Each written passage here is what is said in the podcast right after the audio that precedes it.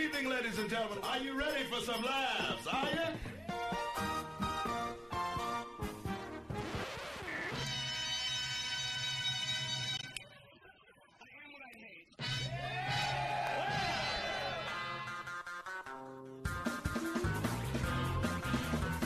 Still waiting for the bestiality videos to get their own category at the Adult Video Awards. This is Anything Goes with Darren Frost How the fuck am I funny? and Dave Martin. What have we got here? A fucking comedian.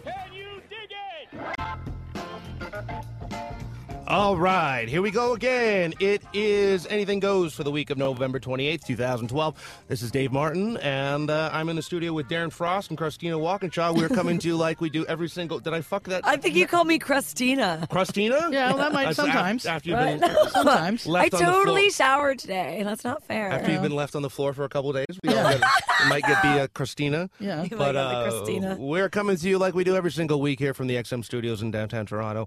And uh, what a uh, crazy week it's been. Uh, Yes. Toronto, uh, you're listening to us on Wednesday, but this is the Monday that we record. And the tweet Tor- Toronto is uh, mayorless. We lost our mayor today. Yep. He was uh, asked to leave due to uh, conflict of interest. Oh no, it was a charity. What, what was the actual reason? Uh, I know it was raising he was money giving for a money for charity. his like high school football team, right? right. he was but- gi- giving giving money to the football team that he coached, So that was a And- conflict of interest. Is the reason that he was has to, he had to step down. and it was something like th- uh, thir- Three thousand dollars. Yeah, it was like thirty Yeah. one hundred bucks. Yeah. and it just seems like he lost his job for that I know. Yeah. amount of money. God, the guy spends more on butter in a week than that. Well, Whoa, you knew that was coming. Another gravy joke. I got tired of them. today. Don't worry, Toronto. I'm the mayor of a lot of bars here in Toronto on Foursquare. I'm Yeah, a, I'm you a are. mayor in You so are a many mayor. ways. Don't even worry about it, Yeah. Toronto. We're gonna be fine. And if you're a mayor of There's a too policy many, in guess what you become? Christina. Christina. That's right.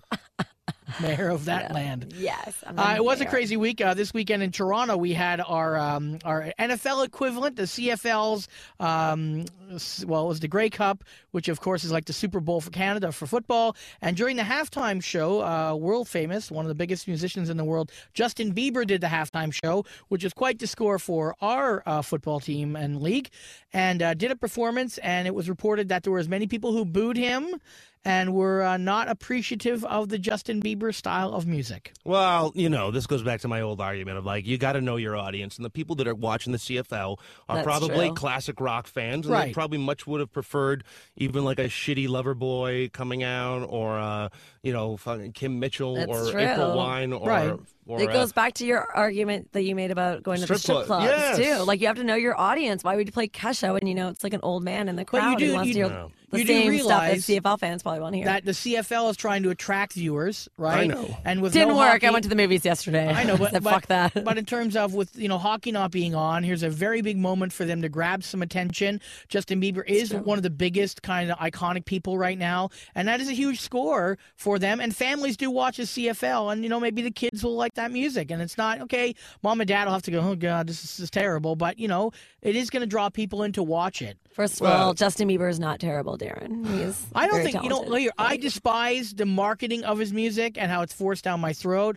But not- I it's think not forced down Not your throat. originally. It is, it originally, he is, just it put it all is. up on YouTube and Yeah, I like he know. created his own thing. okay, but all it I'm was never saying forced is, down your throat It Oh, at any was. time. It was. It was. It's all over the place. It's annoying, but I don't blame him for that. It's just a product of marketing of music, and I don't have a problem with him playing the halftime show. Even if I was there, I'd be like, okay, whatever. You know, it's just a halftime show. Do you think people when Janet Jackson did the halftime show at fucking the Super Bowl, they were all Janet Jackson fans? I was definitely. No. Yeah, you are, but majority of the NFL fans are not going to be like, yeah, play something from the Velvet Rope. They won't even know what that fucking is. I'm surprised you do. no, but I mean, but I'm it's like- multifaceted, Dave. Well, uh, or you just know what you're supposed to hate. So Right. uh, Fair I- enough. But it's like when uh, when Madonna played the uh, the Super Bowl. Right. There weren't a lot of Madonna fans there, and I get it. I know that they're trying to attract new fans, and uh, I had no I had no issue with uh, Justin Bieber there. But you do have to okay. Uh, you know, you referenced the Grey Cup uh, being our Super Bowl. But The Sure. Grey Cup's been around for a hundred years. Yes. And the Super Bowl's only been around since the late '60s, as far as I Right. know. So uh, we have a we have a much longer football tradition. Yeah, in but this it's not country. as big. Come on. It doesn't matter how long it's been around. The Super Bowl is one of the most uh, iconic moments in television and sports Olympics. It all converges into this big day. Right. So it's much bigger. It doesn't matter who's been around longer. It's a considerably bigger event. Well, it's a Just big like the American Idol Well- finale. Yeah. right. Than Well, the it- Canadian Idol. which, uh, but I mean, but it, it, there's no way that it could ever be just for population reasons too. It's just the millions of people that watch No, the of course, NFL. Yeah. of course. No, I understand that, but you know, w- getting Justin Bieber, I thought was a big score. Now, him meeting That's a the score. the prime minister in overalls was definitely uh, controversial. Do and some you people were upset disapprove with that. of that? Do you think he should have Well- dressed up for it? You know, I, I, it's not my theory. I listened to a little bit of morning radio on the way in today, and, and some people were talking about how, you know, he changes costumes 19 times in a show. Can they not just take him aside? Because his, his argument is I was, you know, performing, getting ready for this show. I just kind of came over, did this thing. That's why I wore the overalls. But I don't know to me. It's like, put a fucking suit jacket on. Yeah. Well, you wore a tuxedo to meet Barack Obama. Did he? Well, yeah. then there you go. And uh, I don't, get- you know what? It's you can't tell me that you couldn't find ten minutes and Yeah. tuck into a men's room and put a collared shirt on. Is this a bad time to say I've actually been craving overalls for like the last six Well, months? I want to no. go out and get some. If you're gonna meet I the used prime to have minister- the cutest overalls a long time ago, and I don't have any anymore. If you're gonna meet the I prime must have- minister, don't go dressed like you're meeting red green. That's Yeah, all I'm saying. exactly. That's it. So next time you do, don't start putting your pretzel. Your uh, my- what I said, I meant to say overalls, but I said don't put your pretzels on. So I don't know what I, you know what What's going I'm on you with know what, I, Dave? you know what I'm craving. Yeah. Um, but uh, Raunchy pussy. That's what you're craving with the crustina and the fucking you put your pretzel on. I don't know what's going Oh, on. where'd you get that from? I don't know. Seriously, I where'd don't you get know. that from? How do you get from overalls to pretzels to crusty vagina? I don't know. even. That's I what we don't, do here. Well, What is next time- going on here? Next time you say something, know where it comes from. Please, for all of us. Uh, well, uh, it was a crazy weekend for me. I was in London, Ontario. We will talk about this now. I we guess. Ah, need to hear about this. I need to hear about because I saw tweets, I saw yeah. your Facebook, and we already Yeah. know about your history. London is a town In that London. Four and a half years ago, I was assaulted. I had an argument with the uh, managers or the owners since that, and I, I said I would never go back to that club while that owner owned it. Uh, it changed ownership, so I signed up to do the club again. And I was doing a show. It was Friday late show. We all know how shitty that show can be. Bunch of drunks, tired people, and it was going fine. It wasn't like amazing. It wasn't like rock star or something, but I was doing well. And there was a guy in the front row who would- did not laugh once at all, the whole show, not once. And you recognize that, you know that, you see the person, and you know who's laughing, who's not.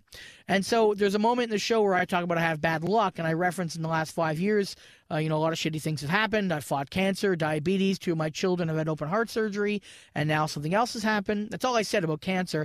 And I did a couple more jokes. About a minute and a half later, in a bit of a lull moment, the guy in the front row who had not laughed once went, What kind of cancer did you have? Well, did he did he say it like that? Yeah, like, he goes, uh, "What kind of cancer did you have?" He wasn't like, oh, "Fuck you," but he was like, he wasn't like, "Oh, sorry, hey, what kind of like?" Here's the thing: if he was laughing all the way through the show and asked that, then he generally wants to know because it's like, "Oh my god, I feel sorry for you. You had cancer." I would have answered it, but because he sat there and he kind of stewed the whole show and he was kind of giving me the vibe of "I'm not digging this," and then to bring that up in a moment well past the cancer to kind of bring it back to that, that's a douchebag move. Well, maybe I don't maybe care. well, maybe he was just waiting for a lull for so he could ask his question. And maybe did did he come up to you after the show? No, and- no, because what happened is, see, I love that you brought that up because I'm like, okay, so, you know, there's some things back and forth. You know, I made fun of him a little bit. You know, the crowd was on my side.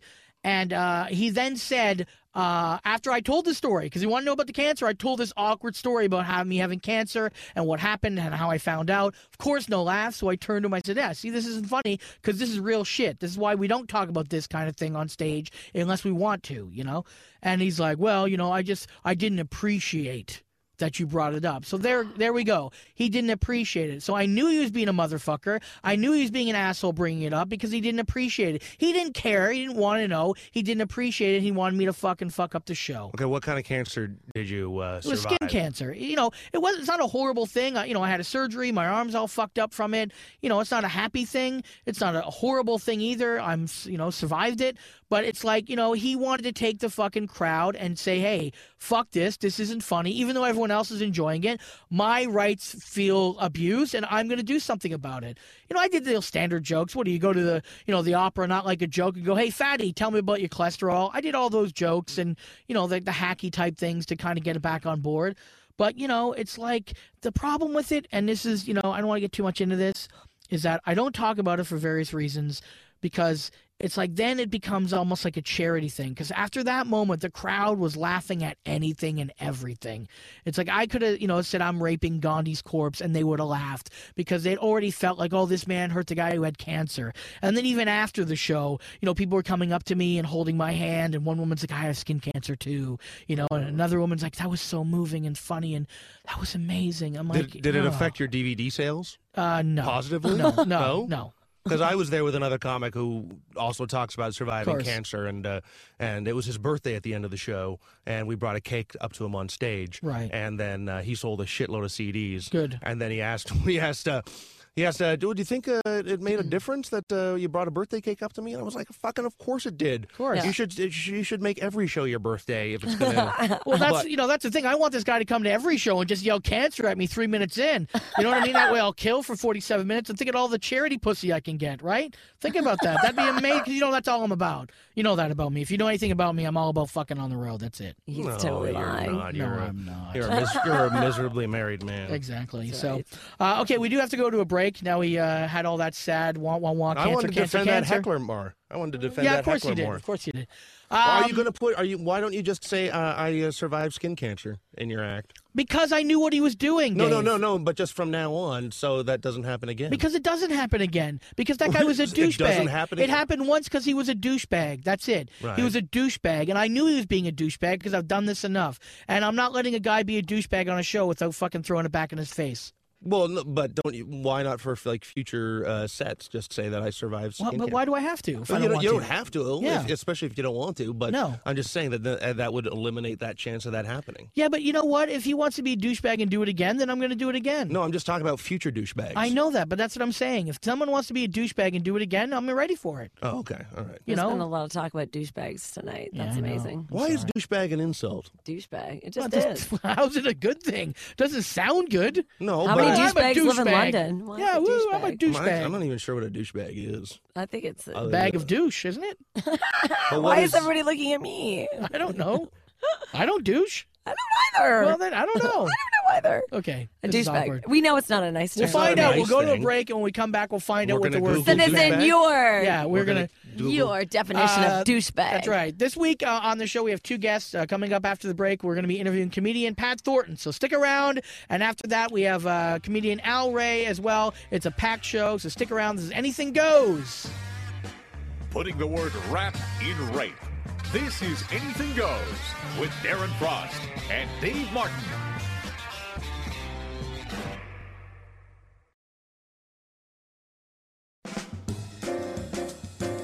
Hey there, this is Graham Chittenden, and you are listening to Anything Goes with Darren Frost and Dave Martin on Sirius XM Radio's Laugh Attack, which means you're probably on your three month free trial with your new car. Enjoy it while it lasts.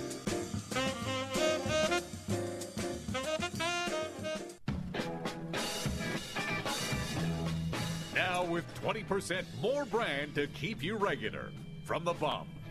This is Anything Goes with Darren Frost and Dave Martin.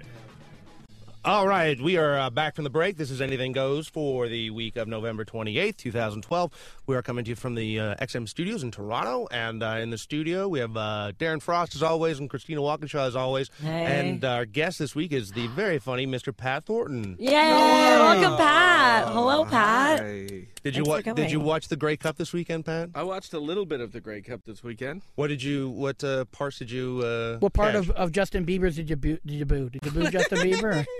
I didn't boo Justin Okay, all Bieber. right. Did it, you, Gordon Oh. Lightfoot kind of looks like the Crypt Keeper, and I mean that in the nicest possible way. Right. I but- saw Gordon Lightfoot get in a real fight with somebody in the Fido store one time. shit in the final. Just, just yelling at somebody behind the counter at the Fido Did he store, scream and out, it "I'm was Gordon awesome." Lightfoot"? Oh. no, he didn't. He didn't, but he was pretty mad about his bill. Oh, Yeah. Well- Even Gordon Lightfoot gets fucked on cell bills. I know. The Canadian icon. What the fuck is that all about? I don't know. I don't think I'm going to see Anne Murray down at the fucking telestore. if I don't get this reduced, I'm singing Songbird 15 times in a row. I think.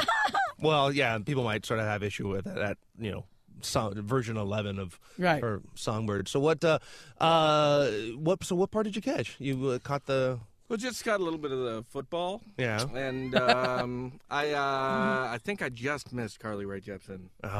This picture of her in the paper today. Sorry, not that you guys at home listening to the radio can see the picture I'm looking at. Tell so I us don't want about to bring it. it up. Tell us oh, about it. but look at this picture. It looks so wrinkly. I think they got a really bad shot of her. She's a nice, pretty girl, but that Right. Oh, yeah, shot yeah. makes her look like she's Sash Jordan. Like it looks really old. Wow. It doesn't look right, Well, right? we better unbook Sass Jordan from next week's show. Oh my god. that was our next week's show. Way to go. Oopsie. Yeah, are you like Carly Rae Jepsen's mom or That opening was going to question? be my first question. I didn't. I, I don't know who Johnny Reed is. Do you know who Johnny Yes, Reed Yeah. of course. is? Okay. Of course, he's been nominated for lots of Ginos. He's great. Dave, Okay. he's Come huge. on, Dave. I thought huge. I thought that was like just I thought that was Mike Reno from Loverboy with a lot of bee stings and his whole and his whole face blew up. I did not know who the fuck that was. Okay, the drummer from Loverboy was going to come on the show in a couple months, but not He's now. the, he's the lead singer of Loverboy. I know he is, but you make fun of one, you make fun of the group. Oh, do that's what you? happens. Yeah, Okay. that's how it happens. Is- is it like just not you're- with this show, Dave? When someone makes fun of you, I just laugh along. Oh Okay, man, all if we right. keep being this mean, we're not going to have any guests next week. Really, I'm scared of your show. Well, one of the, one of the reasons uh, we wanted to get uh, Pat to uh, come in the studio is to uh, sort of give uh, you got a lot of press and a lot of attention for something that you've been doing for the last three years. It's the uh, 24 hours of stand up, where you raise money for the Stephen Lewis Foundation, which fights AIDS in Africa. Correct. And um, this year you did it again. You uh, you beat your goal of uh, twenty four thousand dollars. Yeah, we were trying to raise a thousand dollars for every hour that I was on stage, but we we did a little better than that. We raised about twenty five. Okay, very cool. awesome. Now, when Ah. you started, what was the goal the first year that you did it?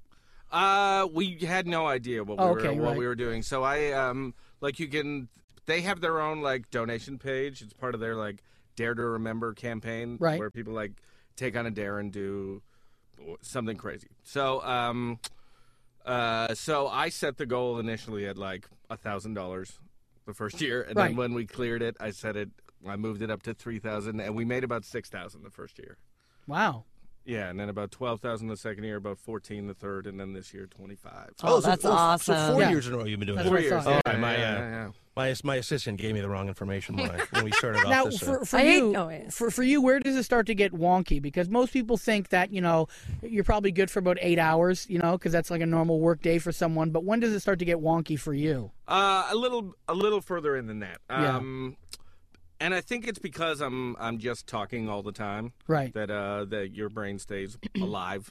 I think that, uh, uh, but it's like in the morning hours, generally, like the like, like eight to noon. Right, because you start at eight o'clock at night, just so everyone knows. Yeah, so yeah, yeah, so yeah, eight yeah. to noon at like twelve to like sixteen hour mark. Yeah, yeah, yeah, yeah. That's Right. when it uh that's when it gets real weird. And then uh and then going into my last break, I took a break at 20 hours. I would get off stage to just go to the bathroom a Sure. few times. And uh I took a break at 20 hours and I just wanted to die during that one. Right. Do you ever get worried that you're going to the bathroom too much and the crowd's going to judge you? Because I feel about how small my bladder is. I feel like, oh my god, the crowd's going to know how much I go pee. I'd be so scared. or I would just I would have gone just behind behind the backdrop with like a like, like with like a two liter jug of like Coca Cola or something like that. Peed into that, still do some jokes while you're peeing, and then come back out. and But- then sell that for charity afterwards, Yeah. like a T-shirt, like a, a bottle of piss. yeah, Free urine. from and you can. throw- Pat's 24 hours. What what if someone and uh,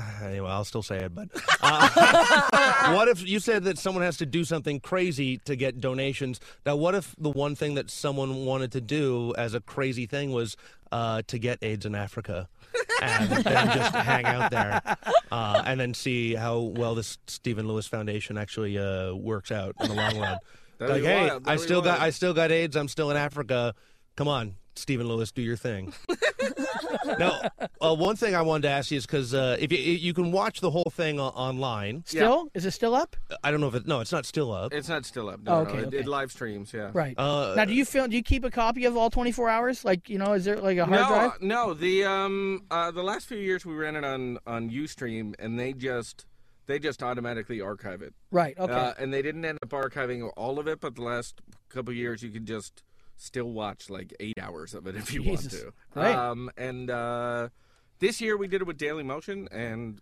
I actually don't know if it still exists anywhere. Oh, okay. But you never thought of like uh, selling like the 24 hour DVD package of it or anything like that?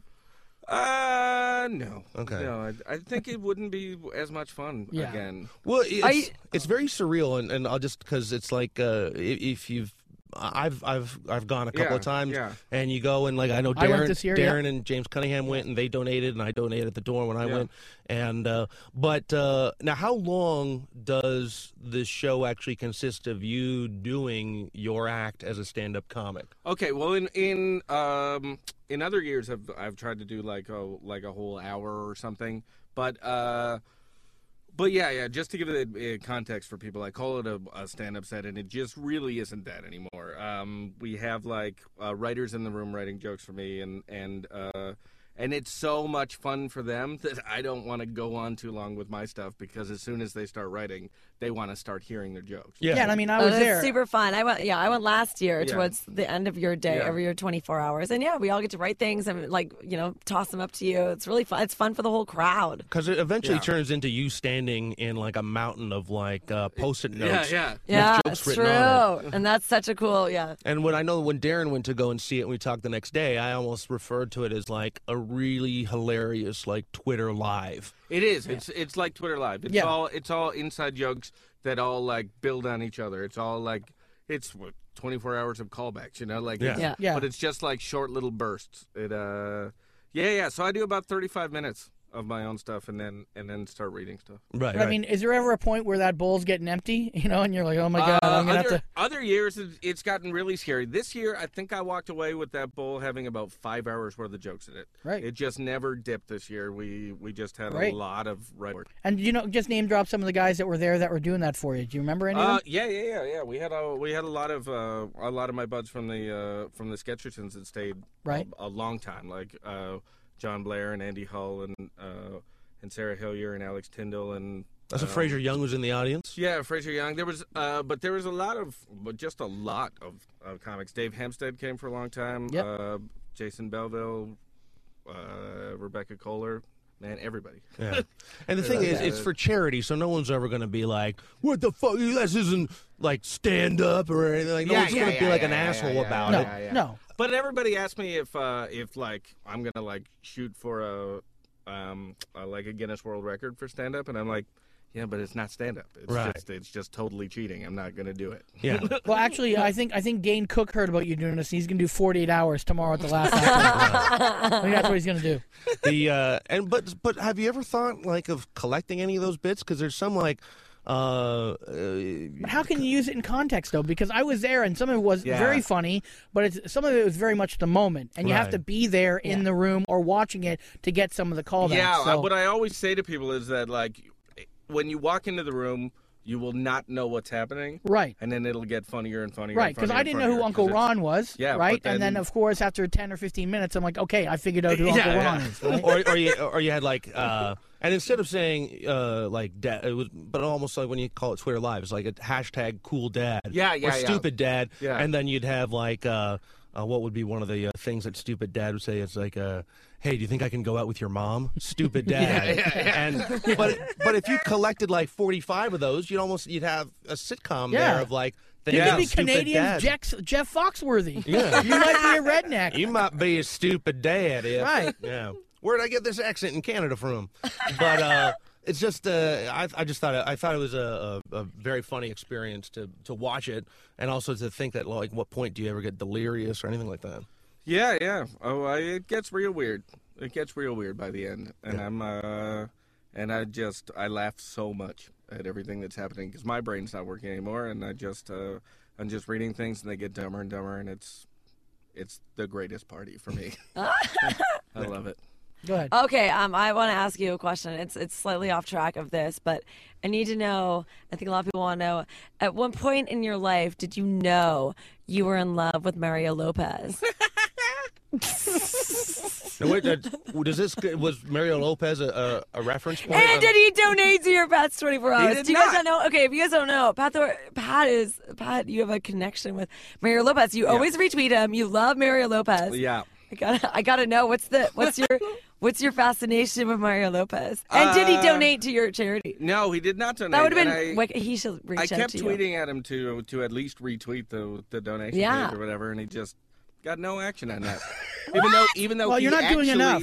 actually- You're not AIDS in America is not big enough for Mario Lopez. Come Mario on. Lopez looks like a huge AIDS He loves AIDS. thingy. yeah, yeah, I retweet Mario Lopez all the time because, um, I think because he you don't couldn't- even know, do He you? couldn't be more boring on Twitter. Right, right. and he's just sort of an example of somebody uh, like it could I could have picked somebody else, but he's sort of a wonderful example of, of like Why of just- bother? of- yeah, of somebody who like millions of people love for reasons I can't see. Right. You know what I mean? Like he like he has nothing to say, and everybody just tweets back at him, "Keep it up, man. You're the best." And you're like, "What? what? He's just what?" One of the things I wanted to, uh, one of the, uh, uh, didn't one year you kept on referencing uh, what uh, Kevin Sorbo? yeah. And, Yeah, yeah, yeah, And then he yeah. eventually showed up and he did uh, Sunday Night Live. Yeah, yeah, yeah. That was the the one of the most surreal things that has ever happened in my life for sure. Was one of our one of my 24 hours. We spent literally 20 hours just ripping on Kevin Sorbo, and, and we had uh, we had just decided that he was completely out of work and destitute and eating garbage, and uh, he had a beard of bees, and uh, and uh, and then and then Gary started talking about trying to bring him to Comedy Bar, and uh, we all thought he was crazy, and then. Uh, he was coming to Toronto to do something at Fan Expo, and Gary just booked him for a weekend at, at Comedy Bar and called it Kevin Sorbo's Garbage Weekend. And then Sorbo loved it. He got right into it. It was Right. crazy. And It did was he know what he crazy. was showing up to? Now, okay, now for people who don't know, uh, or you're just tuning in now, we're, uh, this is uh, XM Radio's Anything Goes, where we got Pat Thornton in the studio. Pat did his uh, fourth uh, 24 hours of stand up. And uh, the year that you kind of were shitting all over uh, Kevin Sorbo, uh, he eventually showed up. Now, the following year, you did, um, was it, uh, who's uh, John Stamos?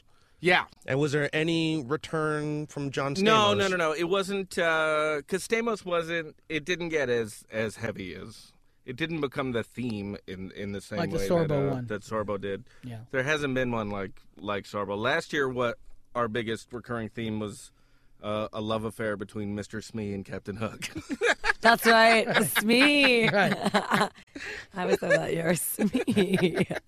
So one of the one of the big uh, things that you got for leading up to this is you got the cover of Now Magazine, which is uh, Toronto's entertainment paper, and uh, not really known recently for having uh, comedy performers or stand-ups on it. So that was a very big thing, and a lot of people, you know, you can always say, "Oh, why did that guy get it? Why did she get it?" But I think in this case, it was a very. I mean, me and Dave talked about this last week before he came on. It's one of the reasons we wanted you to come on post as a kind of wrap up. I felt it was one of the first times in a long time where it's like this makes a lot of sense because you've been around a long time now. Um, you know, you're kind of multifaceted, so you've got your sketch background and and now also stand up and acting with the comedy bar and bike TV. But now this is something that should get that kind of press. I agree. The, the Yeah, it was fundraiser so and awesome doing to it. see you on that cover. You know, so thank good. you. and all- also Thank you. not the first year. You did it the fourth. I mean, you know, that's Yeah, that yeah, yeah. proves that it's something that needs to be done. yeah, yeah, yeah. That that came out of nowhere. I mean, uh, Glenn Sumi approached me, and I I couldn't have been happier. Right. I was really really uh, thrilled. It's I mean, I think it's something that everybody wants. Oh yeah, of course. Totally. Of course, yeah, of course. Yeah. It's the cover. And uh, I'll say this though, when um, I had to uh, go do the uh, cover like photo shoot for it, Right. the uh, the guy who had never seen me do anything was like. I don't know. I thought I put you in a straitjacket, or and I was like, How much did they, "Oh, did they no, no, choose no, your no, no, wardrobe? No, no, did, no, no. did you bring wardrobe options and then they? Well, they asked me to bring. They asked me to come in a suit, and uh, and I did, or I brought a suit with me. Um, and then I, uh, but I also happened to be just wearing a Superman T-shirt when I showed up, and they were like, "Oh, we'll take some pictures in that too." And I was like, "Cool." And that Okay. Ended up being the cover. "Oh, I love the straitjacket idea because Yeah. you're crazy. You're a Yeah, comedian. all you're nuts. Canadians are nuts. Yeah. yeah. Basically, Kinnison. Yeah, exactly, exactly. Um, we're uh, we are almost out of time, but if people want to um, donate to the website for the Stephen Lew- Lewis Foundation, what's the address? Is it just that dot com? uh, yeah, I would uh, go to adaretoremember.com. Okay, And uh, look me up, and you can donate to my dare. okay. And if uh, Yeah. people want to follow you on Twitter uh, or your website or any other thing, what's Uh, that? you can follow me on Twitter at, at Pat Thornton. okay, Uh, and there's an N in there that a lot of people don't know. Thornton. T H O R N T O N. oh, okay, right, right. Thornton. Looking for me, yeah. Pat Okay. Thornton. Well, you know what? Come back in a few months and we'll talk about other things like the Bike TV comedy bar show, and we'll talk about a whole bunch of other things for sure. Just just quickly, are you going to do it again next year? Yeah, I think I'll do Okay. it again. We- Next year, I think we're going to try and uh, pull it off in a few different cities at the same time. Oh, that's awesome. like you mean other comedians at the same time? Yeah, they're oh, comedians, Wow. uh, or um uh, consecutively. So we might try to try to do a week of comedy. Oh, okay. So you just need like seven Awesome. dudes to, uh, Yeah. and some have some weird like Jesus. pass the baton sort of thing. Wow. Yeah, yeah, yeah. I think we can pull it off. I think we can pull off four days from what we're planning right now, but we're really going to try a week. Okay. So four days of twenty four hours. Yeah. Wow. Whoa, you should get that's like a rock powerful. star energy drink sort of uh, promotion there. It would be cool if it was like yeah. like a person in Montreal, a person in Halifax, one in Vancouver, one in Toronto, all doing 24 hours the same day. It You would guys be could like cool. Mm-hmm. correspond with each other on Twitter or something like that. It'd be cool. It'd be fun. It's already cool. And as the it is, live I'm not gonna feeds lie. and everything that would yeah, yeah, that would be cool. Because you guys can feed off each other at the same time as you're all staying up I- 24 hours. Yeah, I just don't want us to compete with each other. I want to. I That's want true. it but to if it's just in be different like- cities, you're not really competing, are you? You're just Well, uh, people- getting the- the power of more the internet- exposure and more money. Yeah, I bet the power of the internet you got Yeah. donations from all, from all exactly. over. Exactly. I, in my opinion, you should spread it out. Spreading it out. okay. All right. Thanks for having me, guys. Dave Martin's the best All businessman right, ever. thank you, Pat. Proving once again cats are smarter than humans. This is Anything Goes with Darren Frost and Dave Martin.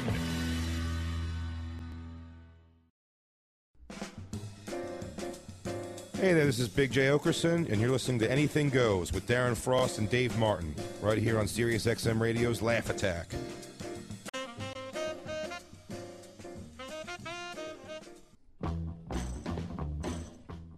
Even when you're a star, a punch in the head is still a punch in the head. This is Anything Goes with Darren Frost and Dave Martin. All right, we are back from the break. Uh, this is Anything Goes with Darren Frost, Christina Walkinshaw, and myself. This is the week of November 28th, 2012. We're coming to you like we do every week from the XM studios here in Toronto. Uh, that was uh, Big J. Okerson coming in from the break. And uh, we, we still hope that uh, after Hurricane Sandy, uh, Yeah, I that haven't- I things haven't are- heard, yeah, I we haven't hope- heard from uh, Big J, but Bless. Oh, I hope Jay. things are working out for him, Yeah. Mm-hmm. and uh, he's on his on the road to recovery of his house and his car and all that jazz down there. And uh, we had uh, Ca- I th- who wrote that intro uh, with the uh, the uh, punch in the head. is That's still- mine. That's an old one. Is that of what mine. it is? Oh. Mm-hmm. Yeah. Okay, it sounded like a Kathleen one. Yeah, that's an old one of mine, yeah. But and who did the f- one coming into the second segment? Uh, that wasn't mine. That was that. Okay, then that sounded like. Hey a Kath- guys, remember we have a guest here? Should we introduce him? No, I know, I know. We're just uh, conversing about uh, going in. Uh, our guest in the studio this week is uh, Al Ray, all the way from uh, the uh, Winnipeg Comedy Festival. You know, Yes. from the city of All the Winnipeg. way. Thank you. Welcome, welcome to Toronto. Welcome to XM. I like I series. like how there's uh, no monitor out there, Yes. so it's silence. Yes. Is it you- silent? I, So you got to read lips like Hal. Yeah. Oh, I thought right. you- to figure out what the Oh. hell Pat Thornton could be talking about for 15 minutes, where it was He remotely hates Winnipeg. interesting. I'm like, Mm. dude, calm down with the anti Winnipeg. Hal here. That's a lie, Darren. I know it is. Now you were uh, in Toronto. How come you do, Frost? You sound like the man I know and love, and he puts on the radio DJ voice. Who, Dave does? Yeah. Because that's his job. Dave always wanted Okay. to be a radio DJ guy. I still think I could be, but He could be. Uh, you were in town this week for Al for uh, what uh, we call We're in watching comedy some comedy, showcases? yeah, Yes. with comedy showcases uh, at Yuck Yucks over the weekend, and then one tonight at the Rivoli. Do you so go- it's one of the things we do during the year to select people for the. Do you go to Winnipeg Do you go to Comedy the uh, Festival. other comedy club, uh, the Absolute? Uh, I haven't uh, this time around. Uh, anyone is welcome to kind of put on a showcase. We have a limited number of time. Uh, I mean, anyone that's listening should know. I mean, like any festival, I mean, people send us links. I will look at anybody uh, that wants to send me links. You know, any time of the year. Do Right. they have to You be, know. have to be links of their comedy? Could they just be links of? Cooking something good? sometimes you know it's funny sometimes people who don't have any stand-up will send you things that are funny like hot Latina E MILF. and then you're supposed to think that perhaps they could crap Dave- the set out of it it's Dave's got a good crazy. link of him dancing in Vegas. he exactly. wants I- to submit. I do. I'll show that to you. That Yeah. should get me somewhere. people send us all sorts of weird stuff to try and get a job on the on the festival they really oh do man, yeah. you should make a video of like all the weird shit that people send you that are isn't we could really do that, stand yeah, up. like a should. little kind of gag reel. Yeah. like, it uh, would be so rejected. funny to Yeah, watch absolutely. these weird submissions. Absolutely. I also liked how you put job in air quotes too. So that's Well, no, no, because many people literally like will send they they want to do something with the comedy festival. They're so not understanding what it is Right. that they Right. don't even they don't use the vocabulary. They do a set or perform like they're not even that sophisticated. Uh, that th- they would understand that, so they they like comedy and they like comedy festivals and they would like a job, yeah. and so Right. they send you something funny. So one one thing I wanted to ask you about because we had uh, your former comedy partner in here who spoke very highly of you uh, on on the radio, but outside, George, a little George, different. yeah. George Westerholm. That was his name, right, George? Yes, George. yes, I think so. thank you. yeah, he Thank would. He you. wouldn't say much, but uh, w- we had him in, and uh, you know, you guys were uh, very well known as a comedy duo. And how do you go from a comedy duo to now running a comedy festival? Well, I went from comedy duo to being like a solo Sure. stand up, which was a lot harder because literally you do that for a long time. Any two man guy will tell you this. You look for the other guy. Yeah. Like it's it's sad. It's like gotta be- it's the a breakup weird of marriage. adjustment. It's, a, weird, adjustment. And I still move, Darren, all the time towards being in situations where I can perform with other people. I really enjoy it. I like playing off people. But You know, why are like- mm. there no more comedy duos? Like, I mean, uh, even in Canada, other than you guys and McLean and McLean, I'm, I'm, you know, I can't Bowser really- and Blue are still course, at it. but- oh, Bowser and sorry, Blue. I'm Yeah, sorry, yeah, that's- yeah. that's a big But omission. no, I mean, no, you're right. You're right. Uh, splitting the money, Yeah, for one. that's tough. Yeah, you know, splitting the money for one, and yeah, and other than that, I don't know. Uh, because there's just so much they more pop you can up do. every once in a while. The Concords, you know, there was a Radio long time Flight- between, you know, Flight of the Concords. And what's there was another there's a female musical duo in the States of like oh, um, uh, Garfield. Uh, oh, Garfield and uh, Oates or whatever, uh, um, Garfunkel and Oates. I yeah. think. Yeah. But uh, yeah, you they're don't, pretty not on that level, right. you know, but th- they are. They, They are are. a around. duo. Yeah, yeah, They're- yeah, they're a they duo. are a duo. But I know uh, we had Andrew Clark in who wrote the uh, Yeah, uh, the Stand and stand-up book, Deliver yeah, yeah. and, and there was a, a bit about you in there and about how uh, you know how you guys yeah you had to share your money. At We the had end to of share the our money. because you'd go on the road with Yuck Yuck's acts and where it would be like uh, oh one stand up would get the same or you do as a duo would get the same money as just one guy. We do, and Yikes. sometimes they would pay. They would give us a little bit of a step up, but it was never Right. double. right. Right. Uh, and it worked out when we, you did TV because they have to pay you individually. So Right. that sometimes it was better.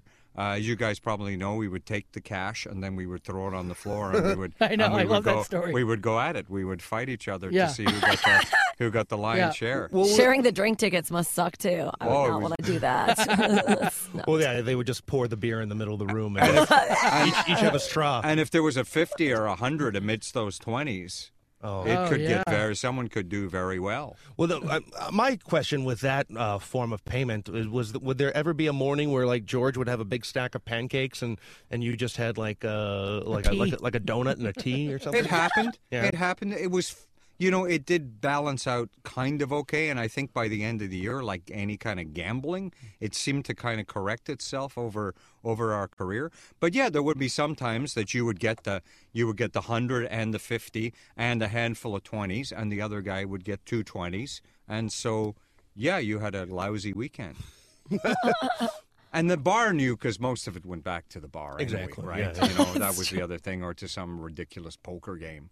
Well, that's, you know, I've, I've heard people try to convince bar owners just no, pay us money, and the comics will spend that money on drinks, and so you will get it back. And sometimes bars are just like, wow, why should we pay you? guys?" There was one club owner who would pay you in uh, cash and cocaine, which Oh, was yeah. fine if you liked cocaine. yeah, but, but if Right. you if didn't, you didn't, then it was Yeah. kind of you know. Then you had to sell it. Right. Oh. Right. yeah, it was crazy. yeah, and if, and if you couldn't sell it back to the other people you were working with, Well, you then that'd could sell be- it back to him, but he'd owe you because he wouldn't have enough money. That's why you got the cocaine in the first place. So it became very confusing. Wow. It became very talk about confusing. being cut up. Yeah. and it's not like step. you, you can not you can't divvy up that money, you know, that cocaine like money, and say, oh well, this money is going to go to my kids, and this money is going to go to my wife. No, no. What they No. did is they would throw it on the table, and then whoever would sniff up the most That's right. woke up the next day having a donut that's and tea. That's right. That's right. Have you ever gotten a submission tape where a guy is just doing stand up like in his rec room, like in front of a fireplace? Because I've Yes. seen those before. Oh, I've seen those. Uh, usually that's a cassette tape, though. right? That's usually a cassette Yeah. tape. Uh, like many festivals, and it's you know they call it going green, but it's just because it's you're you're lazy. Is uh, we just take links now. Yeah. Yeah. But still, people still send me VHS tapes. Oh, that's yeah, cute. people that still is send me, cute. V- and I don't have a VHS, over there, so I don't watch them. Well, one of the things, though, being uh, a booker for a comedy festival, it's somewhat of a thankless job, and uh, you have to make decisions that are going to keep you know some people happy and some people not. Of course, comics are are not the easiest people to keep happy. Yeah. Um, and uh, that's something you've had to you know straddle that line for a long time. It's hard, and our festival's kind of unique, you know, in, in a good way and a bad way. One is they're kind of theme theme driven, right. so Right. sometimes it's about suiting the themes, Right. And sometimes a comic who's maybe not, you know, clearly not in the same kind of a ballpark as another comic just fits in the pocket of the theme, and right. Maybe if, they're they, not- if the theme is parenting and they don't have kids, it doesn't matter how great they are, they can't be on absolutely, that show. Right. absolutely. I mean, I, don't- I can't think of too many uh, comics I'm I'm you know I'm very very fond of that that don't at least make the list year after year. And I I do have a feeling like you know like Comedy Now did or any television show.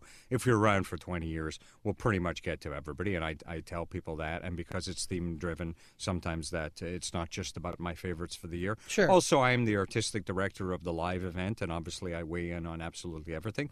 But the the television show has a has a production company and a broadcaster. Right. And they they obviously have have a say as well. So it's not like every single act I book is necessarily uh, at the top of my list. I often will also book comics that I don't personally like their material, but they're crowd. uh, Crowd pleasers. and so And they fit on, the you know, format and the they theme. fit the format and the theme, and so Right. on. And sometimes you just make mistakes.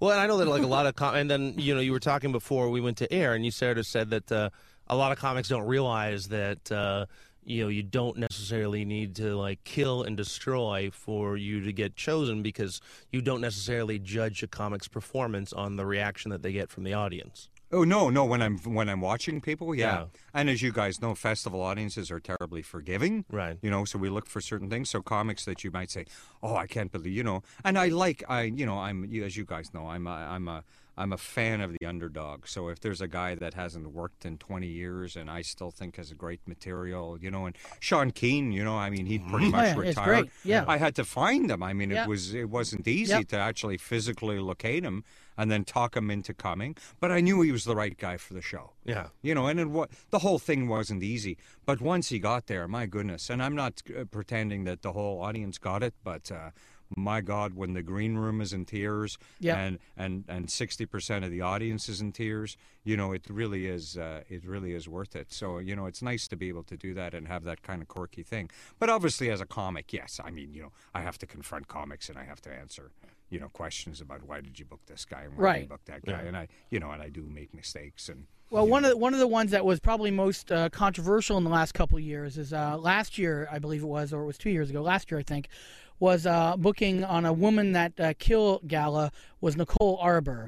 Um, a lot of comedians and comedians uh, were, you know, quite upset with that call for sure. Well, Nicole, and Arbor- that's a terribly difficult one too, Darren. Of course, Yeah. because it is a you're making a, a distinction. It's also you know you're saying here is the best of a certain genre, and in this case, it's uh, uh, women. And Right. women comics don't get that many opportunities Sure. to begin with. It's regrettable that you still do these uh, ghetto shows for any group, but sometimes they're Well, yeah. necessary. Yep. And then if the, and then you say women who kill. Obviously, there's a lot of great women comics in the country. If only five of them on the, are on the show, you're already limiting it. And then if one of them, you know, maybe doesn't meet the standards of most people what considered to be in that level, then it becomes even more controversial. That was a controversial call, and and you know, I'm I'm not uncomfortable saying.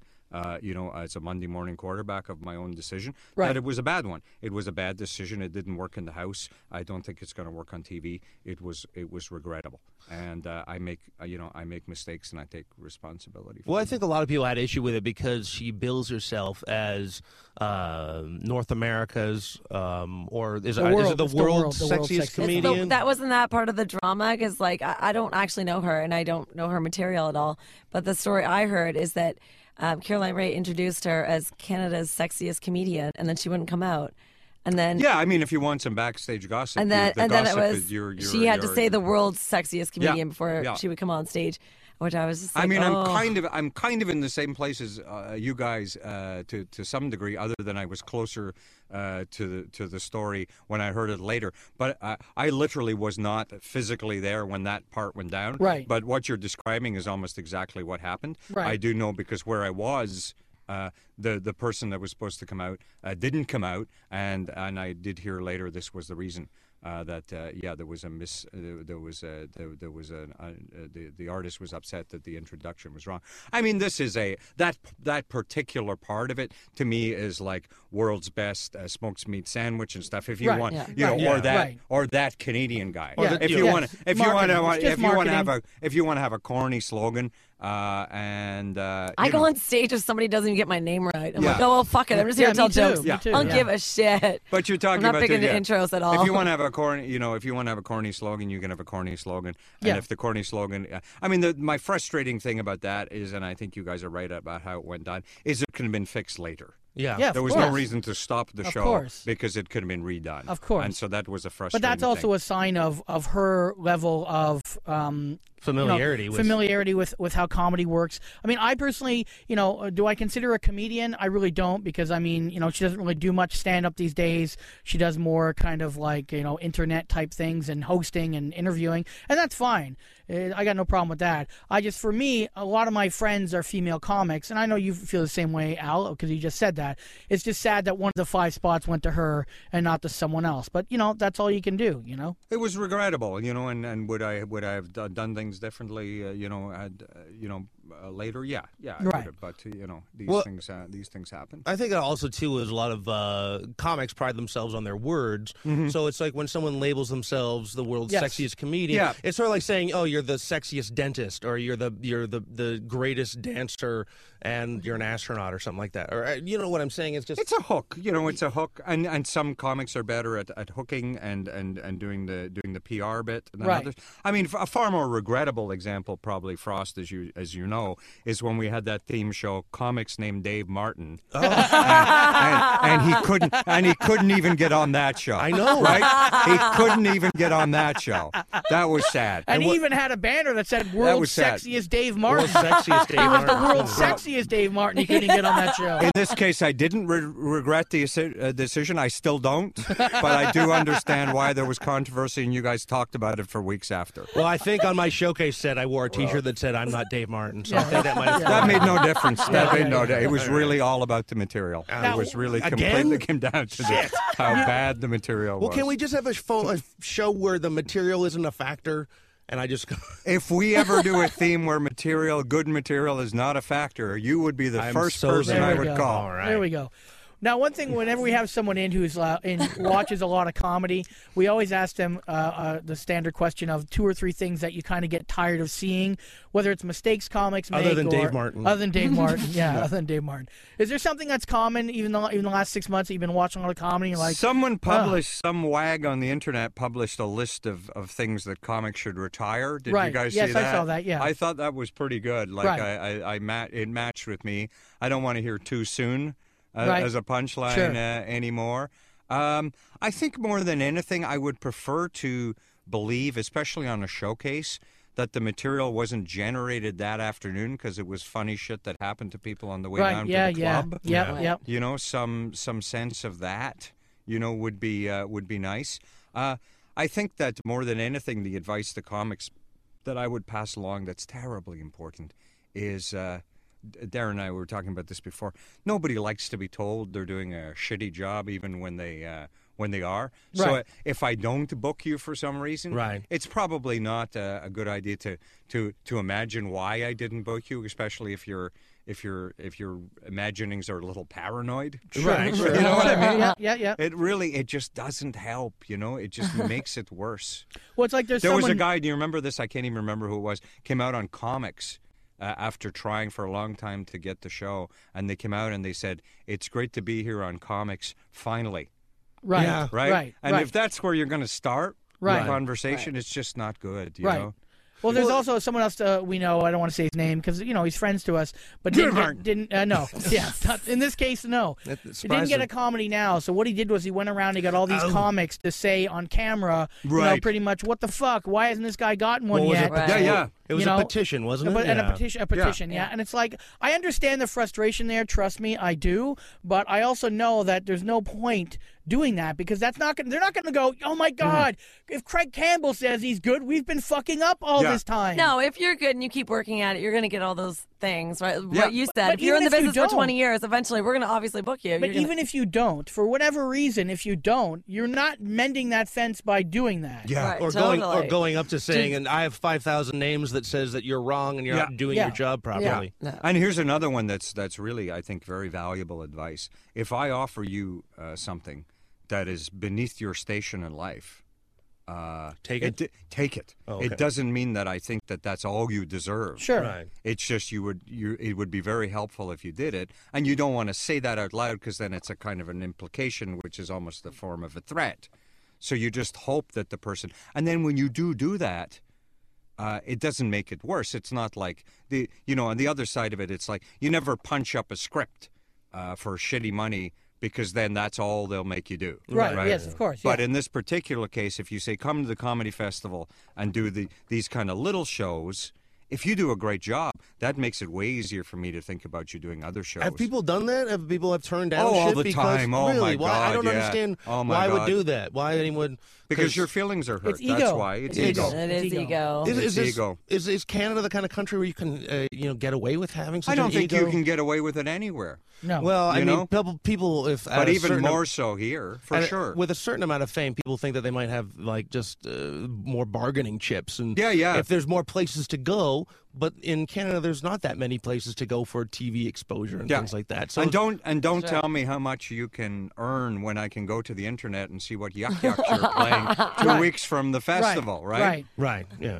Yeah. Now, I, you, you, you said you, you, we bring up TV, and is there ever a situation where you see someone not do that well in front of a live crowd, and then you kind of get a feeling that well they could do very well on TV? Oh yeah, And, yeah, Um, absolutely. Because there was a uh, the- Because I- our crowds are much more forgiving. The TV audiences are much more kind of on side. Yep. It's a soft seater and so on. Yeah, people. Uh, the other thing, but there's an energy thing, you know. Mm-hmm. And even if you're deadpan, there's just this. There's this smallness that I sometimes see in comics, and I just, I just kind of instinctively know that they just don't have the. Uh, it's just not big enough for the big stage. Right. And then they come out and they're dwarfed, and you add a little bit of nervousness, and it can be very uncomfortable. Now your your festival only does galas for television, Uh, and is only that right? galas for television, but we do among, uh, as you know, because you've been out there. Yeah. Um, there is about thirty-five other shows. So I mean, there's also No, we I do know. a but dark what- show. Yeah, but what I'm saying is, like in terms of you just said, if you saw someone who's a character who may not be able to be great for the big room, like the big gala stage, have you ever thought about kind of branching out, maybe doing like a smaller venue alternative for television as well? Yes. Or is that s- Yes, so covered we've started by other to, things? No, we've started to talk about that Right. this year. We we we we would sometimes record those shows for radio, and Right, this year yes. for the first time, uh, including the conversations with uh, CBC around whether or not we can mix it up in exactly the same way you're talking Right. about. And initially, at the beginning of the festival, we didn't do all the galas in the Pantages. We shot in other venues before, Oh, okay, I so didn't we know may that. Okay. return to that. yeah. Right. Just because I mean, it's don't get me wrong. Who I know. doesn't- I who agree doesn't with wanna, you. No, absolutely. Who yeah. doesn't want to play in front of 800 people? But no, you know but what? sometimes that's not the right look. I personally don't want to play in front of 800 people. 100, and- 100 Your to 100. career is right on track, then, my That's right. friend. I Right, know, on I'll- track. I'll take those 60 people at the downtown Yaks Yeah. if I can. but some, you know, sometimes an intimate You set 80. goals for yourself that are attainable. That's what I love about you. And they're, right. they're still out of reach. those Yes.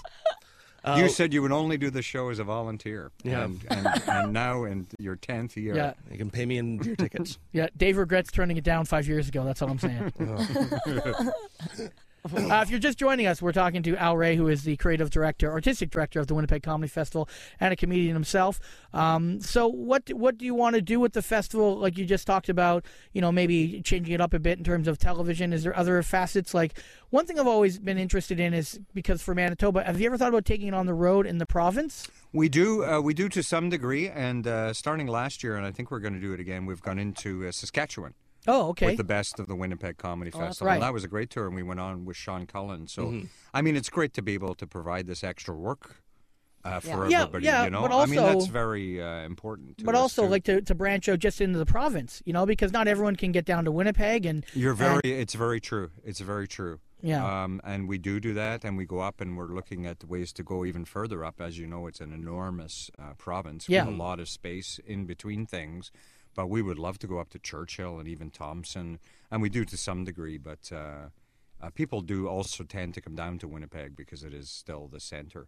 Yeah. Now, Yep. what, I don't know why. Uh, why the month of February? Can I ask that? Why is like this? I mean, what is February like in Winnipeg as far as uh, uh, weather-wise?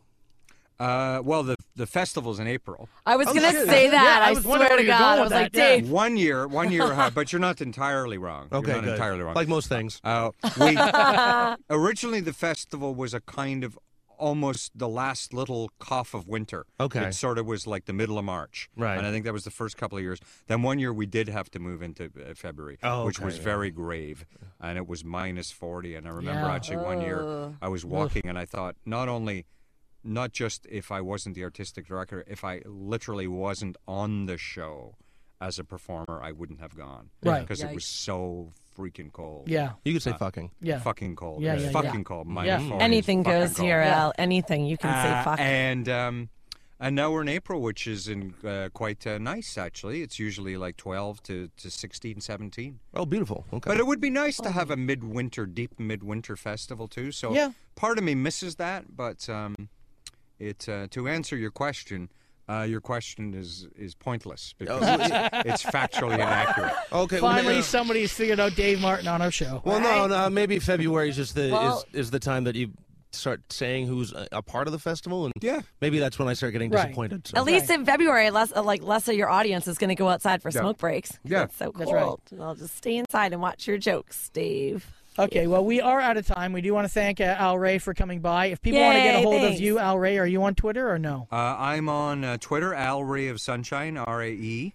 Okay. Oh, Uh, WinnipegComedyFestival.com is the website. You can Okay. follow the uh, email. Uh, mine is just al at WinnipegComedyFestival.com. And also, people can check out uh, links and comedy clips from the festival, from that website, and on the CBC site, can't they? Absolutely, and Right. people are anyone is welcome to send me a uh, a link uh, for me to to look at. Uh, Okay. keep it under eight minutes. Remember that, Dave. all right. Okay. Well, I'll remember Gangnam that. Style. Well, that is the show this week. We want to thank our guest, Al Ray, who is here, and of course, Pat Thornton, who was in earlier. And uh, if you want any more information about our show, you can go to the Facebook page, uh, or my uh, website is comedyhorror.com, or Twitter feed is comedyhorror. Dave, Uh, I'm uh, located at uh, Dave Martin World and uh, also on Twitter, Dave Martin World. And uh, this week, by the time you hear this episode, we will have uh, last week's show up with um, who's our our guest was Jarrett uh, Cale. Jared Cale from uh, and uh, and our live episode that we did with uh, Alan Park and uh, John, John Moses. Moses, yes. So that was our first live show from uh, the uh, Comedy Bar. And if you want to follow me, I'm on Twitter at Walkin' Sauce. It's pretty exciting. That's it. Ah. Especially when I drink. All right, that is it. Thanks, everyone. Till next time. And don't beat up any cops; they can always call more cops.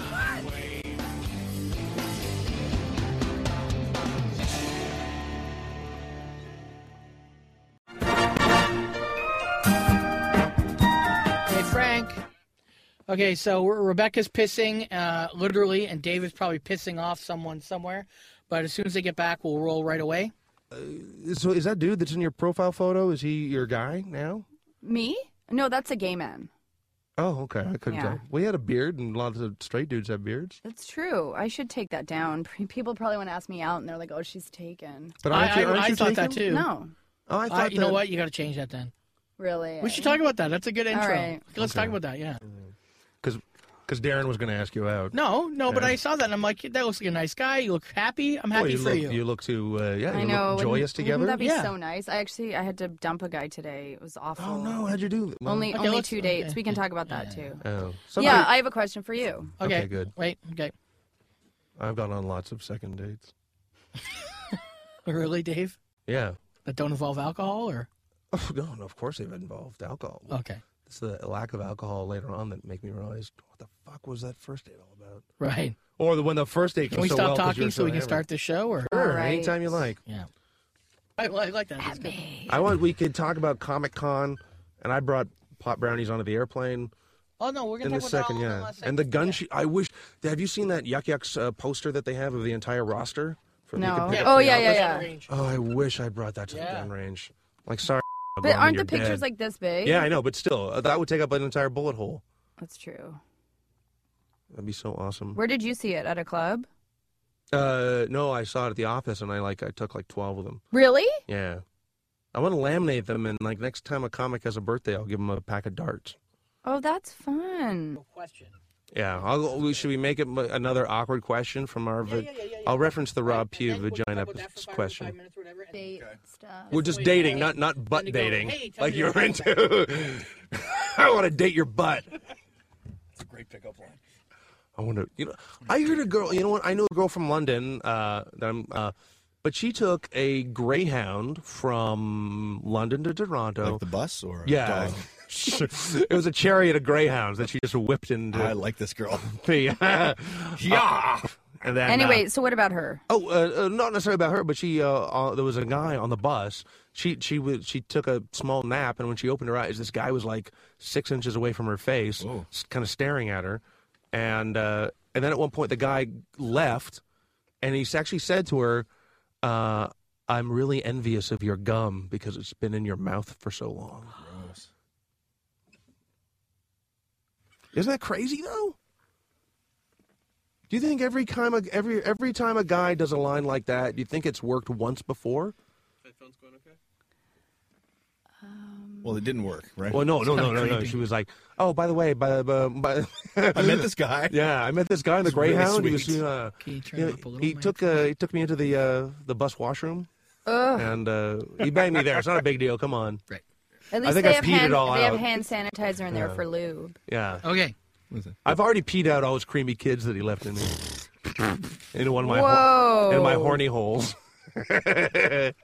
I used the horny holes once, and I was uh, it was for uh, Why do I come here on Mondays? Because you're asked to, and you're Yeah. nice. And we have fun.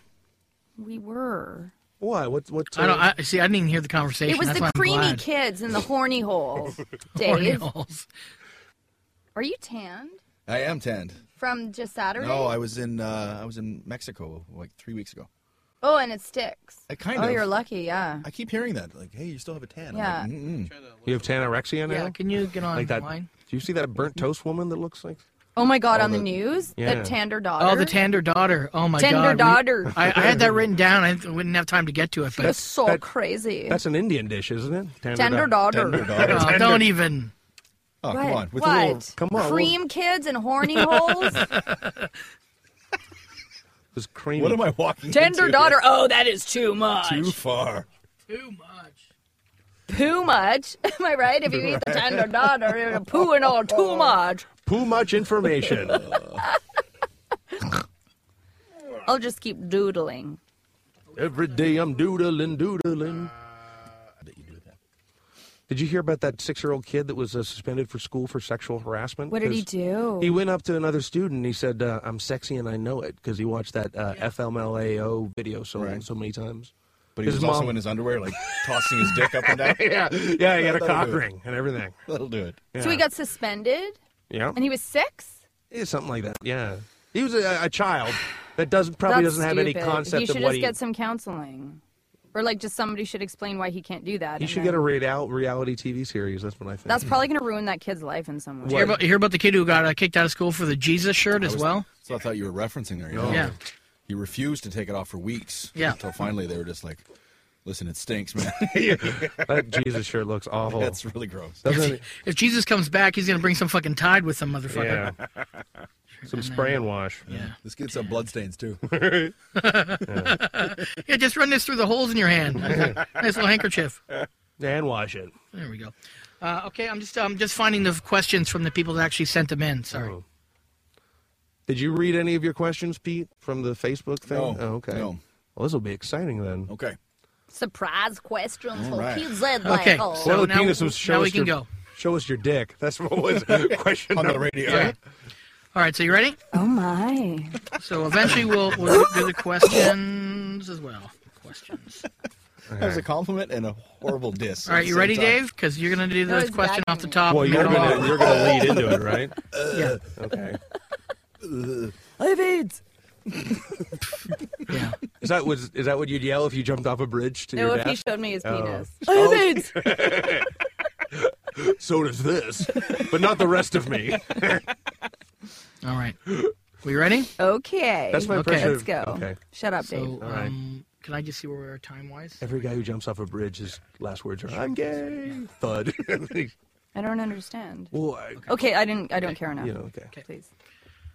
Eight minutes. Do you see All right, how we're going to obvious come in it from is? the break. You ready, guys? I, I'm- We're totally ready. Okay, good. Oh, shit. Okay, okay, quiet. yep, ready. and I like this guy, but we've we've our history before you guys came is people that I thought would be great were not great. Um, Wait, who are you talking about? but guests on the show. Okay. Before you and, and, and Christina took over, when we had Kathleen, we had some people we thought would be great guests, and they were the most boring fucking guests. Oh, really? Yeah. And so some of them were surprising, like guys that you were opinionated on stage. Yeah. And you'd get them off stage, then they'd be just like, "Hmm, I Mm-hmm. don't know. Can you think of one? Is the perfect example. Oh, really? Yeah, and I like. And I, Yeah, and yeah, I- yeah. And I thought it's like, okay, he's gonna bring it. He's gonna have short, punchy things and say dr- dramatic things. And no, And I've seen him do sets where he just gets up on a stool. Yeah, me too. And just talks to the crowd. And then, frankly, sometimes I find that masturbatory. I I'm hate Uh, like, it. tell me a fucking joke, I hate please. it. Yeah, I hate it. I hate He's it. a funny guy, but I'm Oh, like, yeah. work harder. Yeah, no, I hate that. No. I still I bring up your joke every single time I see a comic sit down. Which joke is Uh, that? it's just when a, bit- when a comedian, when a stand-up sits down on a stool, it, it turns into an evening whiff. Yeah, It's just like no, Yeah. just because you're sitting down doesn't mean that you know your your bit on like uh, picking up dog poop is any more you know uh, No. introspective or anything. No, like no, no, that. Or yeah, just- yeah, Yeah. Or yeah. oh man, that is that's a, a, a much deeper level now. No, that there, you're there sitting is a on- reason it's called st- stand-up comedy. I Right. think. Yeah.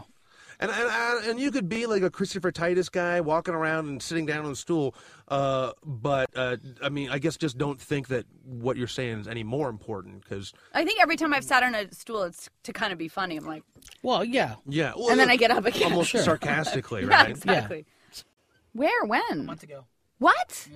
What were you talking about? I did my eight minutes on one of those internet broadcasts, and then someone got pissed off at me and started heckling me, and I told him to shut the fuck up, and then it got really awkward, and then he whipped a glass at me. Where did it hit you? Didn't hit me. I was walking off stage, and he threw it, and it like hit the like I'm walking around that Uh corner, huh. and it went bang down. Did it smash? Well, it didn't break, but it smashed the wall. Yeah. Did they kick that person out? No. No, which is um, Shut the fuck up. He got up and he kind of walked out. No one called the cops. No one did anything. And what's even worse, and why I don't want to play the riff anymore, is that an audience member shook his hand as he walked or out. high fived him or something like that, which would e- be even worse. what than were you? handshake. Were you saying like, "D- we should rape babies and give them AIDS? Like, well, well, what happened was I was on an internet broadcast show, and Deborah was hosting, and the audience was very kind of Deborah-ish in Mhm. terms of there's a lot of girls in groups. Mhm. That's not my crowd. I got up, I started doing my Kim Jong Il jokes and my political stuff. They Uh-huh. weren't buying it. Some people were, but some people weren't. And then they started judging me, and I hate the Rivoli to begin with. Uh-huh. And so I started going, look, if you're gonna fucking stare at me, I'll give you something to stare at. Did some more edgy stuff. They weren't digging it. Then the guy heckled, get off the stage. I said, What'd you say to me? He said nothing. Of course. And that's when I said to him, Shut your fucking mouth or I'll do forty five minutes of rape jokes and make you cry. And then I looked at the microphone down the, the camera and went, Put that on the fucking internet. And I grabbed all my shit to walk off and he threw the glass. oh my Yeah. god, what Yeah. the fuck is wrong with people? Anyway, oh, so what do we say in these?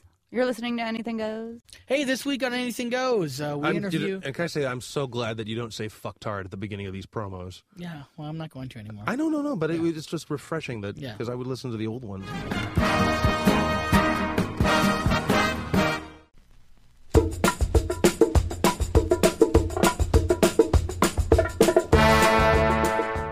Right. And um, now you've been you've been in Ottawa for how long? 30 years starting next year. Okay. And when you first got here, were you running the comedy club at that Yes. point? Like you came here to run it? Yes, we, we opened this club in March of 84. It was the first successful Yuck Yucks. I use the word successful. Right. Outside of Toronto. And at that time, how many clubs were there? None. So there was Just just Tor- Toronto, just and then Toronto. Ottawa opened. Now, ba- at that time, who were some of the kind of comics that are still doing it today? There was from Ottawa. Was that the Norm Macdonald kind of era at that time back then? I guess not. No, Norm MacDonald came in in 85. Okay. Uh, Jeremy Hotz in 84 when we opened as well. Oh, I didn't know that. I so Jeremy actually predated Norm. Jeremy was the first guy to step on stage besides Mark Breslin on opening night uh, in Mar- on March 15th, 1984. Wow. Yep. Man, I didn't know that. That's uh, that's considerably longer than I thought. What, was- what was what was an early Jeremy Hans like? I mean, because he only, I mean, this whole thing with the the uh, everything's shit. That's almost like a new sort of. I don't. And when I say new, I mean like he's been doing it for ten years. But uh, um, that sort of like, oh, uh, what was a young a younger Jeremy Hans like? he experimented with characters, Right. Many characters. Was he as neurotic as like were Oh, they yeah. neurotic? Always neurotic characters. Always Yeah. Okay. But he had some physical comedy. He did this Russian weightlifter bit. He had all these different characters. He used to, uh, on Halloween and New Year's Eve, he used to come out of the ceiling with a Jason mask, with an axe, and carry a waitress around, and it was pretty awesome. Jeremy took chances. Right. And um, he was never, never satisfied. And finally, I think this had to be close to character number 10, the one he's doing now. Right. Right. But it, it stuck and it works. And Wh- What do you, what do you say? Like, I mean, you were talking about uh, how one of the things that you've learned since you've uh, gotten older and now you're married, and it's like the whole compromise and you know, s- and but also staying true to who you are. How do you how do you tell other sort of comics to when they want to be able to appeal to not necessarily everyone, but when they want to find a bigger audience for themselves? Yeah, but for you, Dave, yes. I, I think it's really important because you you're a material based comic, Right. And um, you have very strong convictions about who you are on stage, and you're not always going to appeal to everyone. No, but I, I mean, do you respect a comic more if they don't? Absolutely, but Yeah. you're not going to make as much money if you're not bomb proof. Right, right, right. And you're not bomb proof. Right. I mean, but like, there's like guys like, uh, like someone like Eric Tunney. I always remember, you know, him not killing all the time and not, and you know, and he and he he would bomb, but he was always well respected by other That's comics and owners. But uh, but yeah, he would have terrible shows. Right. Um, but then there's the guys like, uh, you know, someone like a, a Brent Butt who, I don't think I've ever seen him have a bad show. No. Um, but. And Brent, and Brent did your club in the in those '80s, right? Uh, you know what? He was doing the TV show. He may have done it once in Right. the late 80s. Okay. But what you're talking about, um, from an artistic standpoint, I do respect the people who are true to their beliefs, even though it's not going to get them as much work as they want, i.e., Darren and working Christmas and all that sort of thing. Right. But, you know, you got to decide what's important to you at the end of the day. Yeah. One of one of the things about Ottawa is it's like it's a pretty uh, big comedy scene compared to most cities of its size in Canada. I would almost compare it to almost like in America, like a Chicago scene or the Florida scene, which is you know big enough for people to make a living, but not so big that they can't take chances and they're always worried about whether it's Mark being around, Mark Breslin, the CEO of Yuck Yucks or whatever, so they can take those risks and chances. Um, when you think of the comedy from say like 80 to like say 90 and you can think of like three moments that you're just like i'm probably would never see that in a toronto does anything really come to mind would it be like jeremy doing all his characters or norm doing something or even mike mcdonald there for a weekend Well, definitely the creativity level and originality was heads and shoulders above what it is now. Right. I- I- on any given night in those days, you could see something special and go, "Wow, I'm so glad I'm doing this. This is." This Like you mean you, like, "I'm so glad I'm here at the club seeing this." Right. This is what I I, want to do this for. This is why I'm doing this. Right. Now, I hate to admit it, but Yeah. it's rare. It's Right. rare when I'll walk away from the comedy club going, wow, that's something I've never seen before. That is an original, fantastic act with new ideas. Right. But you know what? The bulk of the audiences have not seen what I've seen, and that's fine. I don't Sure. expect them to have. Right. Uh, there's a general dumbing down of the entertainment industry in general, anyway. Right, not just stand-up, yeah. No, not just stand up. And it's a lot easier to have people say, yeah, you know what? That was fun. Let's do it again. But ask them to remember the name of who they saw Right. five minutes after they left. Forget Right. it. Well, one of the things that definitely Ottawa was known for for many years is that you would bring in some Americans. I mean, Mark isn't the greatest fan of bringing up American comics because he really feels the idea that, you know, he wants to push Canadians. Of course, that helps me and Dave, but there's also this sense of if it's a great American act, I've never complained if they took wor- work away from me from a weekend. Like guys like Tom Simmons recently, and you got Lee Camp coming in in a couple weeks. And Ottawa's always had a p- very good kind of I don't want to say elitist, but level of comedy that kind of adheres to that smart political comedy.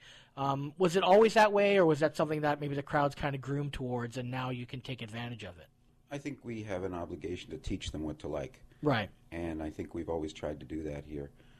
It's become more and more over the years less of a big deal to the average comedy buying public. But you know what? I'm not going to stop doing it. Right. Lee Camp is coming in three weeks, and he may be one of the most cutting edge, Sure. interesting comics out of New York. And the average person's not going to know who they are. Right. Uh, even but if you they- even said the last time I was here, you said that, but they left loving the They show. left loving the the show. average comedy fan may not have said to themselves, I'm probably going to like this guy if they watched a, a clip on YouTube, but you said to me that they all loved the show and kind of converted those crowds. Yes. But I think that's the difference between whether you're cutting edge, edgy, clean, or not. Mhm. You have to be able to convert the non fan of your genre. If you can do that, then you have that. Whether it's star quality or whatever it is, you have the ability to make some kind of living, regardless of what you do. True. Now, in terms of you, you also took a, a very, especially in the late '90s or, or mid '90s to late '90s, you took a lot of um, young comics and groomed a lot of young comics. A lot of you know headlining comics in Canada now started in in uh, Ottawa. And there is that sense of being a small or a big fish in a small pond and then leaving and going to Toronto or Vancouver or whatever and always being able to come back and play the club. But you did have a certain level of quality comics is during that genre to kind of make that jump.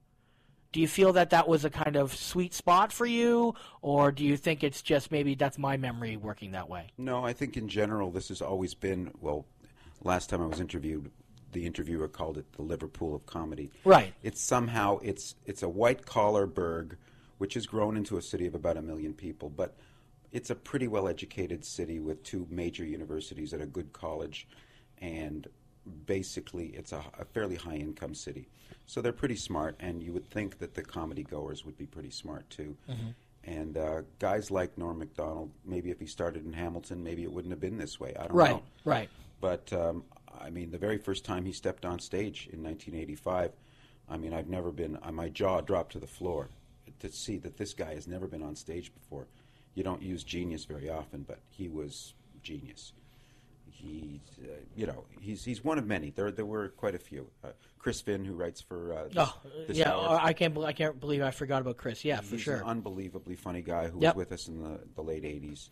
Um, you know, John Doerr started with us. Yep. Um, No, we, I was going to bring up John Doerr, but I just wanted to stay with that. The thing about Chris Finn is even a lot of comics today who I respect talk about how much of a great MC he was. And uh, he would set up a show beautifully, even though he was probably funnier than most guys on the show. But he took his job very seriously and the art form of stand up. And is almost forgotten because he doesn't really hang out that much. And, Yep. uh, you know, it's, it's up to guys from that generation to keep bringing up his name or, or yourself in interviews. But I always forget that he started in Ottawa, too. Yeah. uh, and I said this hour, it's wrong. It's Rick Mercer. Yeah, Rick Mercer, yeah. That he Rick writes Mercer for. Report. Uh, but him and Erwin Barker, who uh, is, unfortunately we've lost him, but people like him and Tim Steves and people who write for that show, those, that's where these people are going because they really don't get what they used to get out of the clubs because the average audience doesn't appreciate the highbrow, sort of highbrow humor that they, they do. Right. And um, Why, why, why do you think that is? Like, I mean, we were talking earlier about chances, and then do you just think that the young comics don't see the reward in taking chances, or or, or what is that? Well, they, they just want to do well. And, Yeah. And to do well, that means they have to sometimes drop their standards, drop their beliefs a little bit. And play To safe. get laughs. Right. Yeah. Plus, you got to also remember, maybe not you included, but there's a lot of clubs, uh, not just in our country, but in other countries that are just rewarding whether you do well or not. They don't care uh, what you do on stage. It is all based on return, you know, people coming to the show or compliments after the show, you know, kind of by any means necessary, you know, that kind of thing. Yep. So, it, I, I, it saddens me that young comics do that, but I also uh, understand it to a certain extent. Like they want to get to that path the quickest. They don't want to do the work. I mean, that's that's nothing new. I mean, in the fifties, uh, you know, parents said to their kids, "Come on, you know, you got to do it like the way we did it." There's always going to be that sense. Yep. But you're not going to see too many Lenny Bruces out there anymore. Nobody, nobody's getting into it to be on a soapbox anymore. They're doing it as a vehicle to get to something better or something else. It's not like there's young comics going, "This is what I want to do with the rest of my life." You, t- you ask them to tell you the truth, they'll say, "Well, it could lead to a writing job, or it could lead to uh, acting of some sort." They, they, I, I don't know about that. I think if I think I think you're right that some, but if the economics were a little better, and I mean that's not always the club's fault. That's just the way it is. If the economics were a little better, I think you might find more people not taking that shitty writing job on a tween show or whatever and sticking with comedy. I think the economics forces you to have to go and do that, and then when you don't eat hot dogs every day, you start going, hey, if I just keep writing this stuff, I don't have to eat hot dogs every day. Ian Sirota. Yeah, exactly. But you know that's that's the one true thing about it. That's true. But you know what? How many comics are b- Russell Petering around. You know, I mean, it's not there Is aren't that a verb now? Russell Petering? Yeah. It's a verb now. Okay. How many of those guys are doing stand up and making a million dollars? Not many. No, right? no. And the George Carlin era is kind of gone. Guys who do what George did, Right. they're not making it big. Those are observational comics who are everyday guys, they, you know, except for the blue collar circuit, are not really um, getting the kind of recognition that they used to. Is that, is that just because comedy's so much more accessible now with like the you know I mean you know like there's the like the internet and the you know 500 channels and you know you know TV on demand is it is it because there's uh, I think so. much more out there I and- think so, and I think people don't think they have to come to the comedy club to get the real deal. Right. I think that they believe that they're getting the full experience by watching a couple of minutes on YouTube, and that's their comedy fix. Right. Yeah. Yeah, I, I, I definitely think that the, the value of going out and experiencing something live uh, ha- has gone down a, a lot, and it's not like people will still go and see bands live playing playing their you know music and stuff, but uh, uh, comedy is, it does seem like people think that oh I could just sit at home. But they're and not watch going to it." buy their CDs anymore because they don't have to. Right. That's another thing too. Yeah. Now, what do you? We asked Mark uh, this, uh, Mark Presley, when we had him in the studio a few weeks ago, and uh, because you've groomed a lot of young comics and you've been around a long time booking shows, um, what do you think are some of the mistakes that young comics make? And there's always going to be, you know, two or three that they they make all the time that you're probably finding yourself every two three sitting down with someone and saying okay you know maybe you shouldn't be doing this if they ask for that opinion but i'm just do you think of anything that comes to mind to two or three things Well, they either steal or they borrow, right which is the worst thing. yeah And I call them on it whenever I see it, and I try to do it in the nicest possible way. Call it parallel thought. I don't accuse them of stealing. right but i- it's really hard to be original, as we said earlier Mhm. in the interview. And how many jokes have not been done, or how many concepts have not been done Right. or reworked? So I'll go to them and I'll say, you know, so and so has been a professional comic for 20 years and he's doing a play on what you just did. And I'm not going to tell you, you've been on stage four times. I'm not going to say drop it now because you're just getting your stage legs. Sure. And nobody other than me and a couple of local pros are going to know what you're doing. till i find out about it yes. But you're going to have to drop that soon. right And don't come on and disguise yourself with, with, with characters at the beginning. And don't, and don't use music as a background. It's just hiding your, your way of, of growing. You- You're, you're hiding behind a crutch. Yeah, but, but I mean, if if you do you ever have the opinion that you're stifling someone's creativity or their natural path by telling them, or I mean, the, Uh, the stealing and the theft I thing, hear you. I, I, dig. hear you. I'm careful also to say we don't we don't censor, but we're going to let you know if you're stealing huge parentheses borrowing. Right. Um, you're going to need to know that it's not okay to be like someone else. You got to Right. be yourself, and you got to write your own stuff. Well, I just like uh, someone who takes the Humber program that I have I have issues with, anyways. Uh, the idea of teaching comedy, I, I understand someone teaching the business of comedy and how to make a living from it, but someone told me they were like Larry Horowitz teaches it, uh, and uh, they were just saying that like Larry really tries to s- gear people towards being a corporate comedian, like Yeah. he's kind of he. And I'm not saying that you have to tell people to work clean, but I just I believe you that you should allow someone the the self discovery and finding out True. I that agree. oh I'm I'm I'm just a naturally clean comic. I mean, like a guy like Jerry D, it's like I don't I mean he never really went through like a you know a fuck shit piss cunt sort of phase where he would like swearing all the time. I think he's just a naturally clean guy that uh, you know so so that that's just him. You tell people to play to their strengths, and don't try to be someone you're not. Right. So, for example, you're not going to tell Howie Mandel to write, uh, you know, a clever piece he- when he's a physical comedian who's all about personality. Nor are you going to tell Stephen Wright to be more animated. Yeah. you just don't do that. So, yes, Larry Horowitz teaches what he was successful doing, but look who's come out of there: Nikki Payne and Jason Rouse, and they're nothing like that. Well, yeah, yeah. But they were also very much, they were both headlining before they went into Humber. So, I mean, there is a difference there. But my, my whole thing is there is this rush for young comics to be edgy, and it's almost hypocritical because that's both me and Dave and, you know, the, the material that we both do. But there is that sense of you see young comics try to edge it up to try to be crazier and, and you know, the cool about it. But what they don't realize is, like you said, you know, they're cutting off part of their career and maybe have to be forced to make $11,000 a year uh, by doing that kind of comedy. Whereas what Larry's doing, I may not agree with it. Um, with what he does in terms of his his comedy, his jokes, but you know he is making a substantial living from it. And there's for every one of him, there has to be me. But there is this sense of young comics. There's not that many young, clean comics Not many. in the 30 years that you've been doing it. What is your greatest ac- greatest accomplishment? Do you think? Is there is there one that you sit back and think and go, you know, this is it doesn't have to be the biggest, but that's a you know a great accomplishment for you. Well, I'm. Uh, I think I'm most proud of the uh, new talent program that we have. I think we produced probably more great acts uh, than almost any other s- medium-sized city in all of North America that have gone on to greatness, and that's the thing I think I'm most proud of. Okay. And when, because Norm Macdonald came and did your club, right? He did what was it a year ago that he came by? He, he dropped a by, weekend? but he no, he played the he played the theater. Okay, but didn't he do some sets as well, like at your club? Yeah. yeah, yeah, yeah.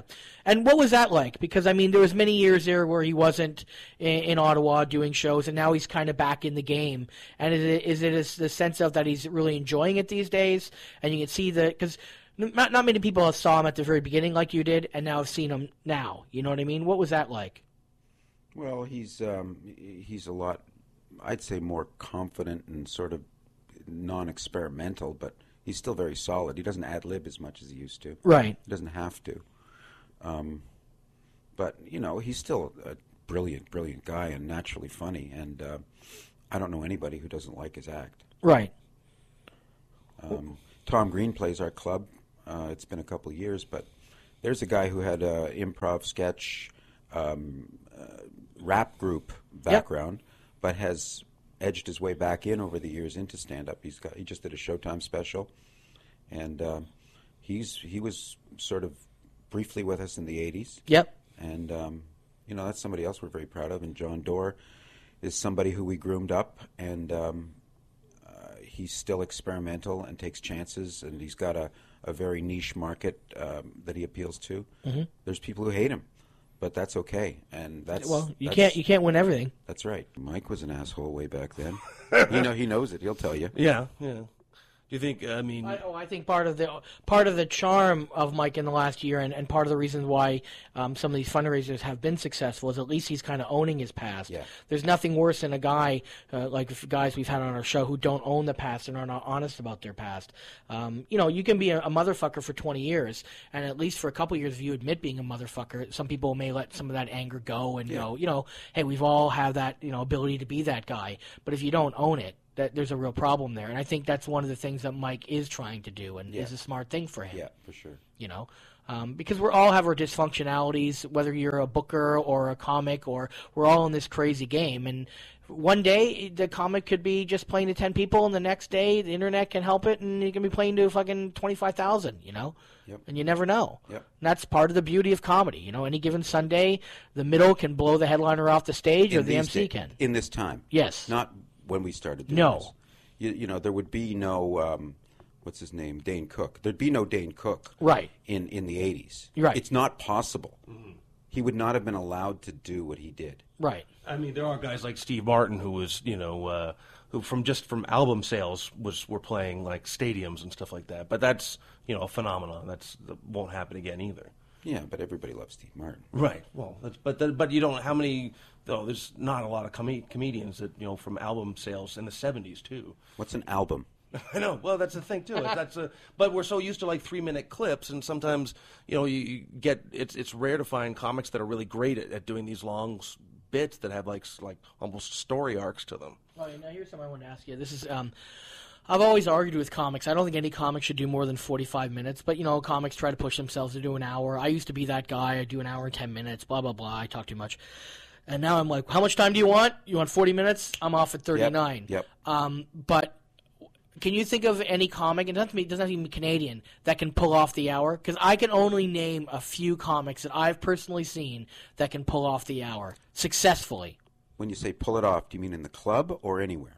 Uh, anywhere. It can be the club. It can be in a, in a, in a club. But I find an hour is a long time to hold the um, attention the whole way through. Not with major dips and like you know uh, problem spots or whatever. For me, it's like I saw Brent Butt do it. I saw Craig Campbell do it, and then I'm getting very close. I saw Wilmot do it. I've seen Edwards do it. Yep. And that's where it kind of stops Derek, for me. Derek Edwards for sure I could listen to for an hour. Right. There's not many. No. And you know, I said Stephen Wright's name earlier. Half an hour. Well, yeah, of course. Or maybe, emo. Maybe 20 minutes. Emo. Emo's a perfect 20 minute yeah, comic. Yeah. It's not a, m- a mat, uh, a matter of how good you are. It's No. just who can command the stage for that long without people getting exhausted. Well, there has to be. I mean, there's a reason it's a one man show, and there's a reason it's stand up comedy. Yeah. In a one man show, you can have arcs. I mean, you still can have arcs and, and highs and lows in stand up, but not in the same way like a one man show can. Yeah. You know, the drama and oh my God, what's going to happen next? People have certain expectations in Yeah. stand up. And I do think that one of the major problems, and I don't play a lot of American clubs, but one of the problems is the shows have become almost a little too long in Canada in terms of, you know, the headliner and the whole show is almost two hours. It should be 90 minutes. Yeah. Yeah. But you know what? In the old days, I mean, you could probably listen to Jerry Seinfeld for an hour, even though he was doing traditional stand up comedy because Right. he loved it so much. Or George Carlin, or Right. any of those guys. I could even listen to Mitch Hedberg for an hour. But yeah, Mitch Hedberg's a guy. Yeah. That, I mean, yeah, there were there were. I remember there being like dips in the show, but uh, it always very like you know, a solid hour you could you could watch Mitch for. Yeah. Um, And Brian Regan. I mean, Mm-hmm. we went and saw Brian Regan, and there wasn't any lulls. But I mean, we're talking about only a very few core. I mean, obviously Louis C.K. pulls it off. We're talking about only very few select comics. Yeah. Because it's not the har- it's not the easiest thing to do. The hour, forty five minutes, you can do a couple tricks and get through it, you know. But the hour, that's fifteen minutes. It's like when a middle or feature jumps to headliner. They think, 'Cause I got thirty solid, I just got Yeah. to talk to the audience a little more, and I can pull off that hour, like Dave thinks all the time. That's right. That's Yeah. when they ask, whenever s- a new comic I haven't seen before, so I ask them how much time they have, and they'll give me a time that's inflated always. Oh, by double. And, and then I change, Minimum. I'll change the question to how much time do you have that you're proud of, Right. and then I'll get the honest answer. Yeah. And most most comics don't realize. I mean, Mark said it a few weeks ago. It takes years to get 15 good minutes. Yeah. You know, but in this day and age, if you try to pull a little bit of swagger off, and you've got a couple jokes that are relatable to your crowd, and you know, and you've got a good uh, you know Facebook page, and this and this and this, these are all elements that weren't around in the 80s when it all was about you're either good or you weren't. Yeah. Absolutely. And can we build a time machine and go back there? Oh, I, you know what I always think? I always think the worst thing for you know oh, if uh, if a comedian were ever to get like a, a time machine rather than like you know you know rather than like you know grabbing the rifle out of like uh, um, Oswald's uh, hands or uh, you know doing something that's significant or you know uh, that they, uh, a comedian would just uh, he he would go to Like, kill Hitler or yeah or, sure kill Hitler why not uh, or uh, you know a, a comedian would like go back to like 1978 and get an apartment in Los Angeles and just ooh I'm gonna wait for the boom. Oh, this is all going to happen now. I was just like, really? That's what you're doing with your time machine? You know, it's uh, you know, that's like that. Uh, what's that Cher song? If she could turn back time, she would just go and try to save some of her old relationships. It was like that. I always thought, well, that's awfully selfish of you, Cher. But um, the uh, really, that's that's what you're gonna do. You're gonna take all back all that shit that you did. Uh, do you think there's room, like, because some comics, I always find young comics are, are in a panic to put themselves out, like, really early, and, like, the amateurs just throwing their sets out on YouTube, and there doesn't seem to be as much of a stress on letting you and your act develop. Um, and do you, do, you, do you ever try to stress that out to comics, just like going out? One of the things that Mark said was like go out and see the world, uh, and you know build up your frame of reference, the things that you can talk about, because you can always tell like when a comic's been a comic for too long when all they have are you know jokes about daytime TV and observational things about hotel rooms. You know, it's like, yeah, I mean, Mark said you know go out, see the world, and uh, ex- expand your mind, and um, like do you encourage that for to comics? Or course, just of like course. you know, try to play as many stages as you can. Absolutely. You know, the the because I mean, of all people, like uh, like I mean, I think, I think that was Simon Cotter told me once. He was just like, you know, you don't learn from you know killing and destroying. You learn more from bombing, and then you you know you can build and stuff like that. Yep. Well, he's a good example of somebody who could do a cruise ship or a club or a corporate. Right. I mean, it's not like he's reinventing the wheel. It's it's very standard fare, but he's bomb proof and he will kill anywhere, Yeah. anywhere, anytime. And And, he's- uh, the man's a good dollar. And he, uh, I mean, he I remember him telling me about like the his very careful use of the word fuck. If he, if you know, Yes. he might only use it once or twice in his That's act, right. but it's always in a place where That's right. it's that splash of red paint to emphasize. That's Like talking to Manolis so he can understand. yes. Well, that's a, oh fuck. I mean, you know, I, I, you know, I think they, when they He uses when- dude properly. right, yeah, you gotta. For those who are listening, uh, Manolis is a Canadian comic who says fuck way too many times. He actually, in one sentence, used it as a noun, a verb, and an adjective. The- I mean, do you think in do you think there is there's room for everyone out there as when it comes to comedy? It's just it's sort of like I when I'm saying that like people try to you know uh, try to put themselves out too early and they don't develop fast enough. It's like I you know don't put your amateur sets out on you know YouTube so quickly and like give yourself time to develop. Well, And it's it- all ego and instant gratification, and that's the kind of personality that's attracted to the business, right? Yeah. But yeah, somebody should be around to rein them in, but very few people care. Right. Oh, and then if you do care, you're sometimes labeled like you know, uh, egomaniac, or you're trying to be a bully in stand up, or, or whatever. I mean, of course, I've been labeled that, and sometimes I have been a bully about what I think and believe. But I mean, that's the whole reason I got into stand up comedy is to have my opinions heard and to say my opinions. But when it comes to young comics, sometimes they kind of look at the old guys. Oh, you're just worried about us. It's like I've never been worried about a young comic in my entire life. If they kick me off the so-called mountain, good for them. You know, like I remember a comic once pushed me out front of the Super Club and said, "That's going to be us up there, Darren Frost. That's going to be us headlining that club." I'm like, "Really? Do you know what this is to me? It's 150 bucks. I get to fuck my wife tonight. That's what this is. Like, if you want it, it costs it- Yeah, well, yeah, it's gone up a little. But all I'm saying is, you, you, they have no idea or concept of what it really is. They have their own, like, oh my god, it's millions and and the gratification and everything. Yep. And, and it's not that. It's you got to put the work in and the time in. Yep, and, and there's no guarantees at the end of the day. Do you, think you, uh, do you think you've become any softer over the years? No. Is- No. I, I love his brutal honesty. No, no, not not about Don, you. I'm talking about Oh, you. me? Yeah. Softer? Yeah. No.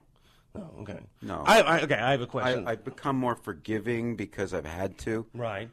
But I'm jaded as hell. I'm sorry. Do you now? A comic uh, uh, told me once that they were talking to you, and um, when they asked you why you opened up a club across the street from Absolute on the Prescott, your answer was revenge. Ah. Is that is that was that no, still I your said, answer? I said the Simpsons thing. I said, "Don't say revenge. Don't say revenge. Do." That's what I said. Oh, are you sure about that? I think because I, I was the comic who asked you that. I don't think your first so. answer was revenge. Well, because it was you asking. Oh, okay. All right. I, then I, I appreciate that too. I, sh- I, I- if you uh, tailor your answers to who they, they go to, then that that's that's cool by me. But I I, I was just found I course. found that an interesting answer. No, of course. I mean, he thinks it was revenge. Does And- Yeah, he steams. Uh, he gets pretty mad about it. Yeah. I, well, I, but I mean, I think that's the, ev- why every comedian opens up uh, their own comedy club is because they've had a, an owner that that they feel didn't give them the respect that they deserved. I mean, Yeah, that's I guess. it's sort of like when every com- yeah, comic opens up the comedy club and then uh, oh, who's headlining this weekend? Oh, it's the owner again. You know, it's Yes. it's one of those things. Hey, listen. You know, uh, it's it is what it is. Um, it- we're a comedy club, a purist comedy club. Right. Our competitor is a bar that sells comedy on the side. Yeah. That's the difference. Right. And you know, it, it, there's a place for both. Do- Would you uh, w- w- like? Uh, would you have a hip? Would you have a hypnotist on your show on your stage? Uh, we did it once, twice in 30 years. Yeah. Twice. Mike Mandel, who's one of the best in the business. So that's different. I, Mike Mandel's almost in his own category. And then one weekend, we had a guy who was local, Fraser the hypnotist, who said he really, really, really wants to give it a shot, and he did, and it was um, so-so. Yeah. And we haven't we haven't done it again. I never. There, there's comics that have a problem with that. I, my whole uh, attitude about the hypnotism thing is, if there's a crowd that wants that, and they're probably not the same crowd that will come to a stand-up comedy show. I think it's smart business that a comedy club would have a hypnotist night to fill one of the nights that they're either dark or it's not very busy. Mm-hmm. Uh, I think it's a problem when comedy clubs replace shows Mm-hmm. with a hypnotist show, and so therefore the week is less. Because then what you're doing is you're just saying, I don't want to f- work on an extra show. I'm just taking one away. To me, that's a bit of a difference. I mean, you can do whatever you want with a club. you as own long a club. as it's funny, I guess it's comedy, right? But Right. it's not stand-up. Right. You know, you know, Like David Mary is that that's funny. He's funny. Right. But he's not. Is he funny? Yeah, he is funny. Really? Yeah. Of course he is. I'm just fucking with you. but Eh, you, you know what I'd like to see? You know what I think you should do? I think you should have a, a new talent night just for hypnotists. You know, they go they go up for about seven or eight minutes. People walk out dizzy. Yeah, exactly. It's like, oh my god, what I? You know, Eight people cluck like a chicken for three weeks. Yeah, and then uh, yeah, they're all they're all ordering just bowls of seed upstairs at the uh, at the, at the bar. All right. Well, we're out of time, but uh, thanks, Howard, for coming by. I appreciate it. Absolutely. Yeah.